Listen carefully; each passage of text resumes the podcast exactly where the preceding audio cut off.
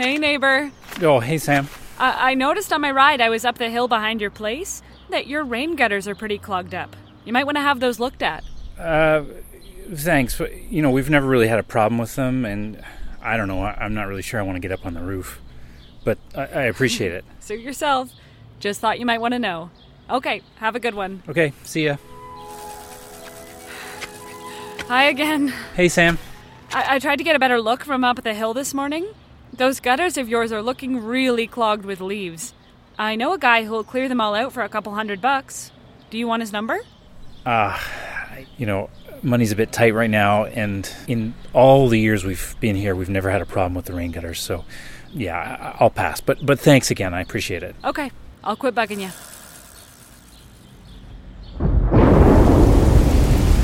Hey, honey, there's there's water coming in through the ceiling. I don't know. Call the repair company, quick. So let's see. Uh, with the new drywall, carpet, and trim, and uh, the painting, that'll come to ten thousand and five hundred dollars plus tax. Have you ever faced a situation like this? Where there's something unpleasant you should probably deal with, but you just park it in the back of your mind, hoping the problem will go away. Today on the show, we look at research on this very human tendency to ignore some information. We'll also talk about why you might ignore that information, even if it could be valuable to know for your finances, Oh, I really don't want to look at my credit card statement. your home, There's water coming in through the ceiling. or your health. Every single step was searing sharp pain.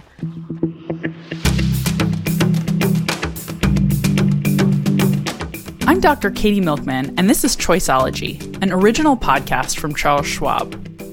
It's a show about the psychology and economics behind our decisions.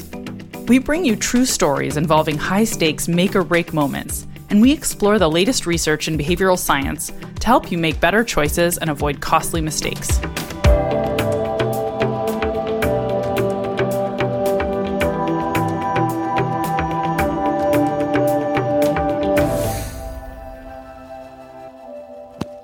Went out on a run. I remember it was April 23rd, 2016, and did a lot of elevation gain. And I remember just feeling like my right leg was breaking in half. But I thought, no, it's just a tight muscle. This is Amelia. She's no stranger to pain. My name is Amelia Boone, and I am an obstacle racing world champion and ultra runner and an attorney. She's a four time world champion in obstacle racing, a sport that demands serious physical and mental grit. it's kind of this perfect sport where you are crawling under things, you're hopping over walls, you're running through mud, you're swimming, you're carrying heavy objects, and then you have to run really fast in between the obstacles. And so it's this sport that's this like perfect combination of skill and strength and endurance. Amelia started obstacle racing when the sport was still pretty new.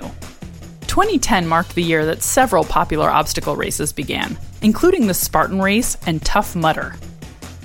She lived in Chicago at the time and signed up with some work colleagues for her first obstacle race. From that first competition, she was hooked. I ran one tough mudder in 2011, and then I decided that I clearly should run the 24 hour world's toughest mudder. Never having run for 24 hours before in my life. But I remember it was about four o'clock in the morning, and this race was in New Jersey in December, and it was about 15 degrees outside, and we were wading through water obstacles, just like breaking the ice, trying to go through it because it was so cold.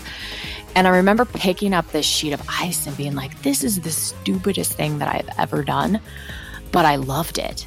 And I think that was the moment where I knew that I had found something that was so special to me and unlike anything other. Within just a few years, Amelia stood on podiums more than 50 times and became one of the most decorated obstacle racers in the short history of the sport. Within a year, I was winning every single race. And I didn't expect that. And I didn't really know what I was doing, and nobody really knew what they were doing in terms of training for this style of race. But it was fun to kind of figure out. Chicago is pretty flat, so Amelia improvised to get the hill and mountain training she needed. Overpasses and parking garages became her friends for hill training, and it was working. But I think that as I started winning more races, it started to go from being fun to feeling like I was under a lot of pressure and feeling like I had to perform. People like to talk about the rise to the top, you work your way up. I started at the top, um, and I was fortunate with that. And then I was so scared of what happened when I wasn't at the top anymore. With those wins under her belt and increasing pressure to stay number one, it was time for a new challenge and that came in the form of ultra running. Races longer than the marathon distance of 26.2 miles. She moved to California and drastically upped her mileage from 40 to 100 miles per week. All of a sudden, I had all these trails around me, and all I wanted to do was run. And I had zero idea about slowly upping your mileage. I wasn't working with a coach at the time. So I decided, well, I can, you know, I've run for 24 hours before an obstacle race. I can clearly run 80, 90, 100 mile weeks. As I was running more and more, I started to have this, what I thought was a chronic adductor strain on my right leg. But I just thought, I thought it was normal, you know, like you run that much, you have aches and pains. I'll take a few days off, I'll take, you know, a rest period and it, and it will be fine and it will go away. And I had spent close to five or six years at the top of obstacle racing and really pushing through things all the time. I never suffered any significant injuries. And so for me, it was just like, okay, well, things hurt, but eh, they'll resolve themselves. It's just my body getting adjusted. And at one point, I ran a 50K, and I remember covering my entire right leg with rock tape just to try and like get through it. But the more and more I kept running, the more and more I had to kind of figure out ways to make it not hurt. It's not uncommon for elite athletes to push through pain. But over time, that can become a problem. And pain is actually glorified, you know? We say like push through the pain and never quit or and things like that. And um unfortunately that mentality then can really sink you into a very very dark place and, you know, for so many years, I just told myself, like, mind over matter, mind over matter. Like, I can push myself through this and I can push myself through pain and I can deal with this all. And it's very hard for high performance athletes sometimes to take a step back and to take the foot off the gas and to say, okay, maybe less is more in these scenarios. And maybe there is more going on than just the performance aspect to it. Amelia noticed something was amiss but she pushed on and continued training. I think, you know, the warning signs were really just that pain that was not getting better and feeling constantly beat up after runs. Runners are very in tune with their body and just knowing like just something was not feeling right and that it wasn't getting better with all of the different things that I tried to throw at it. You know, I'd go and see the chiropractor, I would sit in the compression boots, I would do ice baths, but the pain was still there. And I didn't really at the time want to think about like what could be the cause, even though I knew in the back of my mind I did have some risk factors that would indicate that I could break bones. But I think at that time in my life, it was just very easy to write off as just an overtraining mistake. That voice, the one in the back of her head saying, Hey, you should check in with yourself. It's important to remember. We'll come back to it. Right now, we'll focus on the high elevation run that changed the course of her racing career. I went out on a run, I remember it was April 23rd, 2016, and did a lot of elevation gain. And I remember going down one descent and just feeling like my right leg was breaking in half. And clearly at this point, I probably should have pulled the plug and walked it back in. But I thought, no, it's just a tight muscle. And if I turn around and run uphill, it feels fine. So we'll just keep running uphill. But then running downhill, I remember vividly just like every single step was searing sharp pain. I finally called it quits and like walked it back in. An MRI confirmed that the pain she felt was a stress fracture in her right leg. I, had, I didn't even know you could have a stress fracture in your femur. Everybody talks about how it's the strongest bone in your body. That was a, a new thing to me. it was a wake up call, and I was very, very angry at that time. After being on crutches for months and after her femur healed, she sustained another stress fracture while training. This time it was her sacrum, the bone at the base of your spine that connects to your pelvis. The injury sidelined Amelia for five months. I spent from 2016 to 2019 running for a few months, racing for a few months, but then being struck down with another injury. And I was just so tired of the cycle. I finally needed to look at myself and say, there is something wrong. And I think the hardest part is I kind of knew that internally all along, but I was so ashamed to actually admit that I could be in my early mid 30s and still struggling with this. Amelia had been ignoring something she needed to confront, something she knew could explain the frequent breaks in her bones. I had been diagnosed with anorexia when I was 16 years old, and I was hospitalized um, for six weeks. Um, I needed to be medically stabilized. I spent the next probably 10 years of my life in various forms of recovery, and I went to residential treatment. And I graduated college, went to law school, and I thought I was in like a good part of recovery at that point. I thought I was very solid. So I didn't talk about it anymore. And I thought that it was behind me. And I told myself because I'm at a quote unquote healthy weight and because it's not really prevalent in my mind that it's very, very far behind me what the femur stress fracture and then the sacral stress fracture made me realize is that the body doesn't forget that easily. And actually, as for all the years that I was at the top of the sport in obstacle racing, I was still engaging in disordered eating patterns. It was just easy to ignore those issues because I was doing so well. I told myself, if I am performing at this level, I clearly cannot have an eating issue because I wouldn't be winning world championships if I was starving myself. By 2019, Amelia had sustained four fractures in total. So in April of last year, she stepped back from work and racing to seek treatment, only telling her family and a few close friends. So it needed to get to a point where I could swallow the potential bitter pill that by going into treatment, I may never compete again, or, you know, I may never compete at the same level, or I would need to take a step back and not compete for several years to get my body healthy. But I needed to be willing to take that risk that I could survive without the racing and still be the same human being. She found a treatment center in Seattle that works with athletes. And they said, We recommend that you come in and do our full day programmed 8 to 6 p.m. every day. And I thought, no, no, no, no, no, I do not need that level of care. Can I just start lower? But then also knowing that I had spent so many years trying to make changes on my own and it wasn't working. So I might as well jump in with like the most support possible. But even then, it wasn't easy. I actually pushed my admit date out twice I found every kind of reason that it wouldn't work. I was really hoping in the back of my mind that my employer wouldn't let me take the time off. So I, I definitely still even sabotaged myself in the process to get there.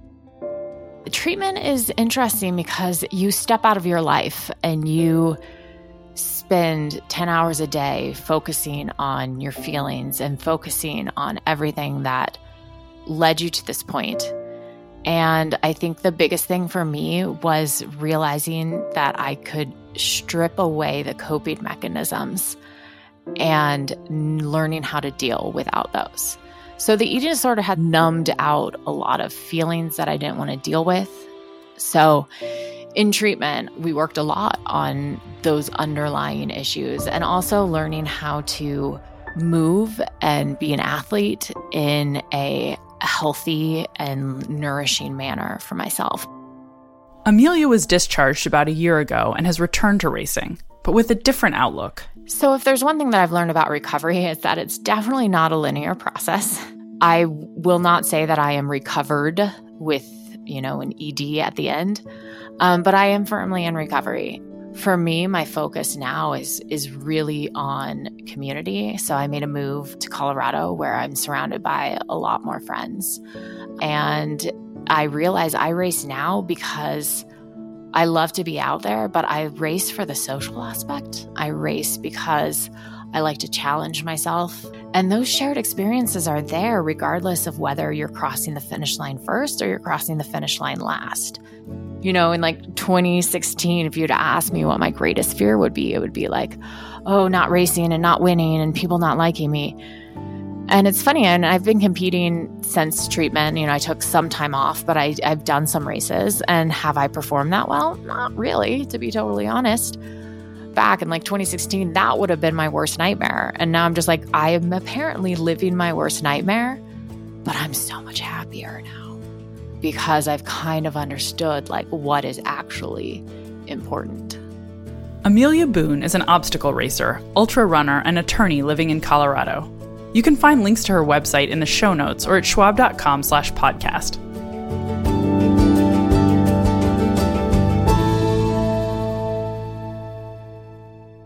For several years of her racing career, Amelia avoided addressing signs that her battle with anorexia was not over, even though she knew in the back of her mind that facing this health challenge and seeking treatment would be better for both her physical and mental health. It was a bitter pill to swallow, knowing that she'd have to pause her athletic career and potentially be told she shouldn't race again. Avoiding information that you don't want to hear because you anticipate it will cause psychological discomfort is commonly referred to as the ostrich effect. The ostrich effect can diminish the quality of your decisions and lead to unintended consequences. And it can come up in many contexts. For example, someone avoids seeking out a medical diagnosis and by delaying makes the condition worse. Or a person avoids looking at a bill until the due date is passed, and then they owe late fees too. Or someone ignores that check engine light in their car because they fear an expensive repair. But by foregoing simple maintenance, they cause more serious problems. Today, we have access to all sorts of information at our fingertips. With widespread internet access, it's easy for us to find most of the facts we need to make better decisions. But as my next guest will explain, people often choose to remain ignorant for a variety of reasons. Emily Ho has done important work to advance our understanding of the ostrich effect, that is, deliberate information avoidance, in the context of education, health outcomes, and climate change. I reached Emily at her home in New York. Emily, thank you so much for joining me on the show today. I really appreciate it. No, it's a pleasure to be on the podcast. I'm a great fan of Choiceology. That's very kind of you to say. We're honored. I actually wanted to start by asking you a really basic question, which is if you could just explain what the ostrich effect is. Yeah, so the ostrich effect it comes from the old legend of an ostrich burying their head in the sand when they sort of sense danger. So rather than you know using their legs to run away from the threat they you know just stick their head in the sand and go ah crisis averted.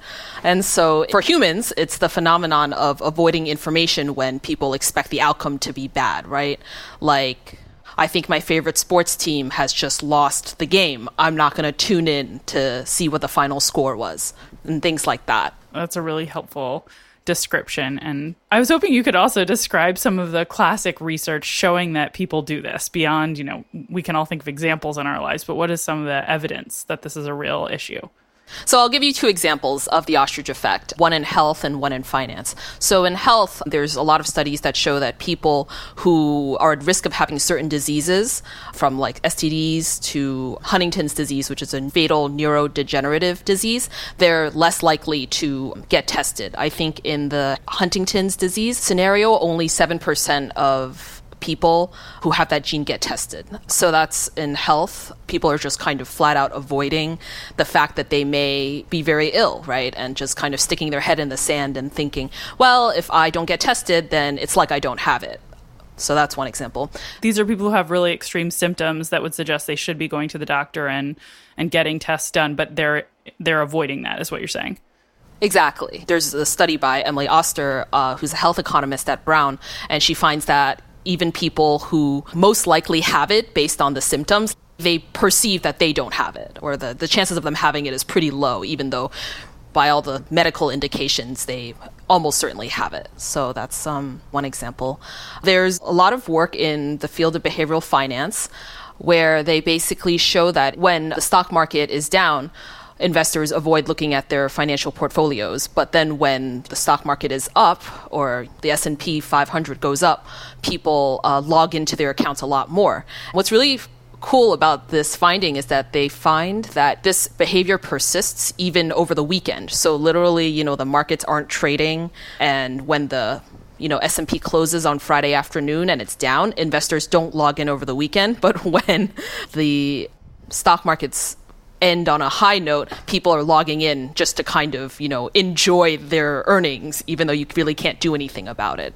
So that's an example in behavioral finance of the ostrich effect.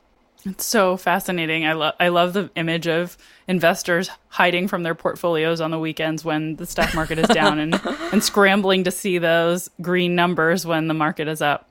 I know you've also done some really interesting research on information avoidance more generally, and I was wondering if you could tell us a little bit about some of your favorite work you've done on this topic. Yeah, so one of the studies that I've recently ran was basically to find out how information avoidance, how common it was, and kind of how stable a personality trait it was. So, a question that we wondered was are people who are ostriches in all areas of their life or is it just in some areas? And so to do this we tested over 2300 people across three studies and uh, we basically find that most people avoid information to some degree right? So information avoidance is pretty pervasive but what was really interesting was that we found that how people avoided information was very context dependent. So for example, those who wanted to know everything about their health might be the very same people who didn't want to know information about their personal finances or how their like retirement portfolio is doing relative to their peers. That's so interesting. What what is it that drives us to avoid information in some contexts and to seek it in others? So that's a really interesting question for which there's many possible answers and some things we just don't know for sure. So one driving mechanism is how that information makes you feel. Basically, what I'll call the hedonic value of getting information, right? So, in the example of the investors logging in when their portfolio is in the green, it's how good you think you'll feel by obtaining the information, right? And you know that mm-hmm. when the mm-hmm. stock markets close on a high, you feel good every time you log in. And so that's why you do it. And conversely, if you feel bad for not making very uh, wise choices, you might want to just avoid that feeling and thus avoid the information. So that's one reason. Another reason is this idea of perceived actionability like, what can I do with this information? Let me just dig in for a second because um, you said you noted that different people are information avoidant in different contexts. And if it's just about how good it feels, right, then everybody would avoid logging in to see their stock market portfolio when the returns are negative, and everyone would go log in when the returns are positive. That doesn't feel like it would produce differences in the behaviors of of some people versus others. So I'm curious about why it is that there are sometimes it's attractive to some people and and not attractive to others to avoid information.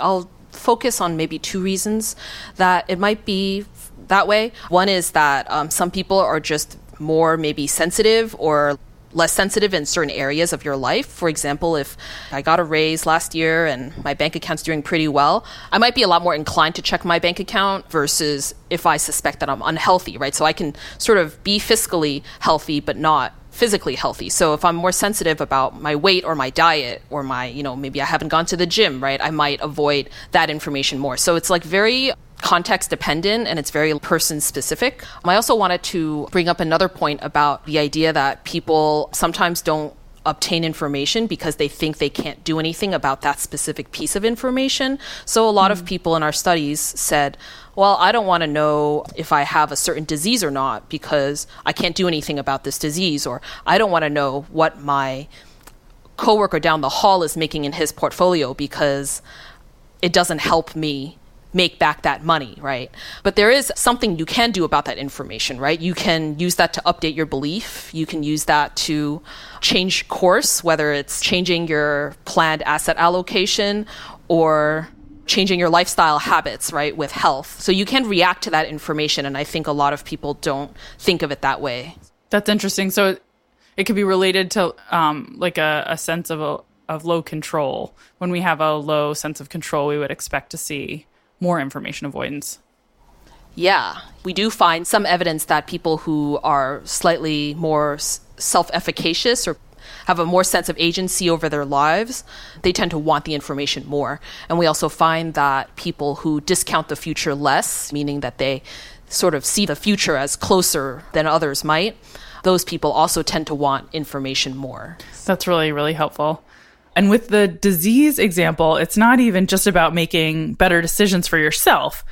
You might be contagious, and it would be important to know that for public health, right? Exactly. So, do you have any advice for people on how they can avoid the pitfalls of succumbing to biases like the ostrich effect and information avoidance and, and motivated forgetting?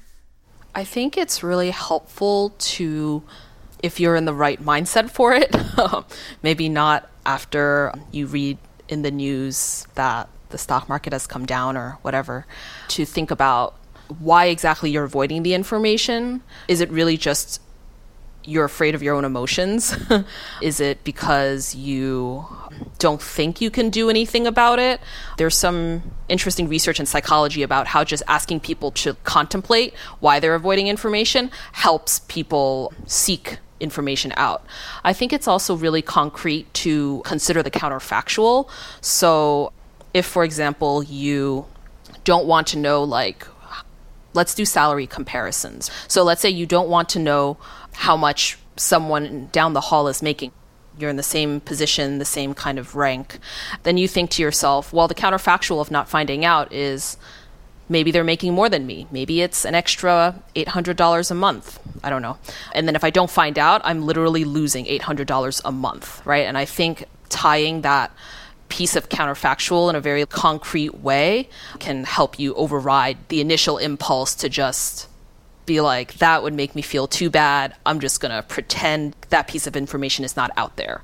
Especially in, I think, today's day and age where there's so much information and so much of it is free or nearly free and it's you know why shouldn't you inform yourself if you can?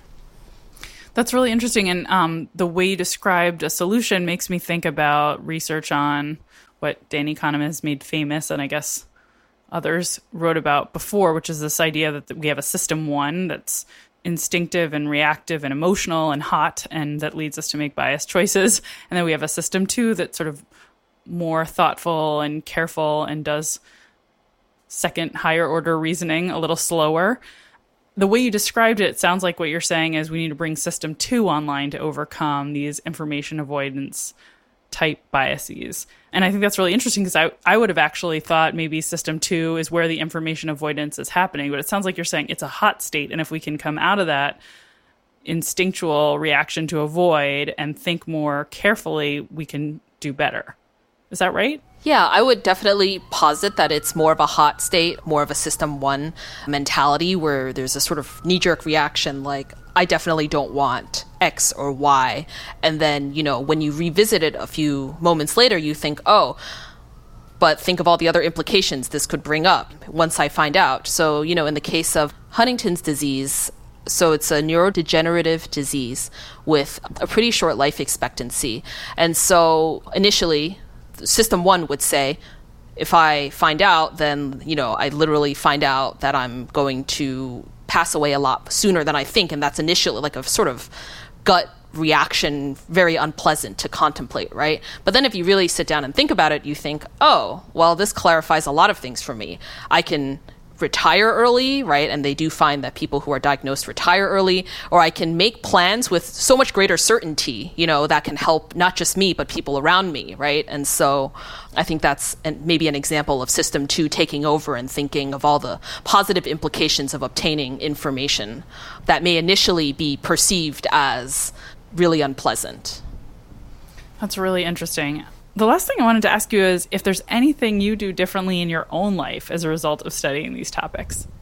Yeah, so how the study came about was the other two co authors, um, George Loewenstein and David Hagmann, we were just at a conference asking each other what we thought we were, and we were on different ends of the spectrum. George says, Oh, I'm total information avoider, and David said, Oh, I'm a total information seeker. And I said I was somewhere in the middle. And I think that having contemplated the reasons for why I avoid information, I definitely have shifted over more into the information seeking end of the scale. And I guess one example is I never used to track the number of steps I took because, you know, I average a certain amount every day, but some days I'm very sedentary and I realized that I like didn't want to face the days I was sedentary. And in so doing, I was foregoing or avoiding a lot of really useful information that I could use to lead a healthier lifestyle. And so once I realized that it was only two days that I was, you know, at my office all day and that, you know, it gave me a lot more information about strategies I could use to be more active, I turned the tracker back on.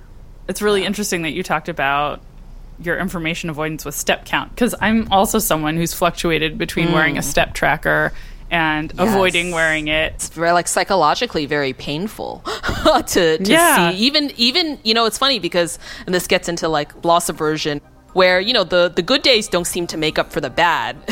in my mind. Absolutely. it definitely, so. definitely relates to loss aversion. That's a great connection. Thank you, Emily, so much for taking the time to do this. I really appreciate it. It's been great talking to you about your research and, and this topic more generally. Thank you, Katie, for having me. Emily Ho is a research assistant professor at Northwestern University's Department of Medical Social Sciences. I have a link to the paper she co authored with George Loewenstein and David Hagmann in the show notes or at schwab.com slash podcast.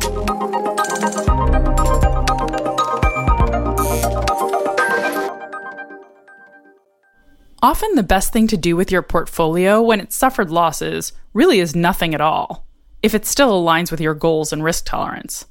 It's not a matter of avoiding information, but of learning to look beyond the latest headlines and to evaluate financial decisions with all the relevant information, not just what's most salient or attention grabbing. That's a frequent topic on our sister podcast, Financial Decoder, where host Mark Riepe explores questions like Should you get out of the market now and get back in later?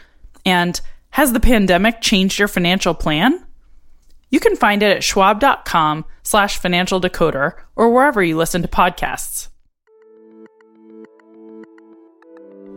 It turns out that real ostriches don't actually bury their heads in the sand. That's a myth. But it is a useful analogy to describe the way some people tend to behave in the face of uncomfortable information. Particularly when it comes to our finances and personal health, as Emily Ho mentioned, some people deliberately avoid information, even when that information could be useful. The implications on a personal level can be serious, if Amelia Boone had continued to ignore her health, she might have permanently lost her ability to race, or worse.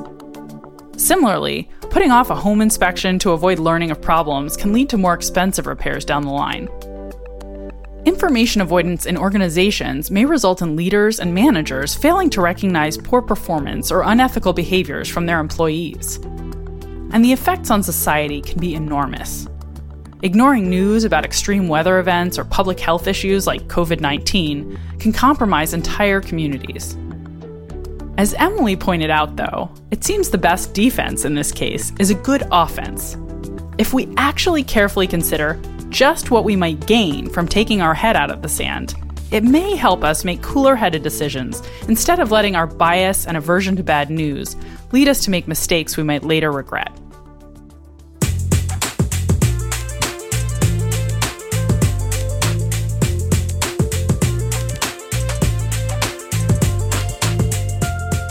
You've been listening to Choiceology, an original podcast from Charles Schwab. If you've enjoyed the show, we'd be really grateful if you'd leave us a review on Apple Podcasts.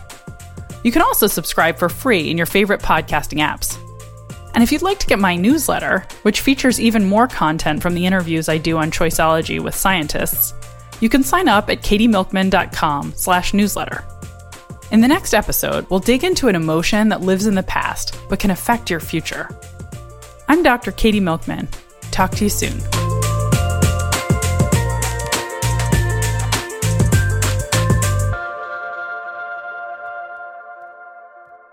For important disclosures, see the show notes or visit schwab.com slash podcast.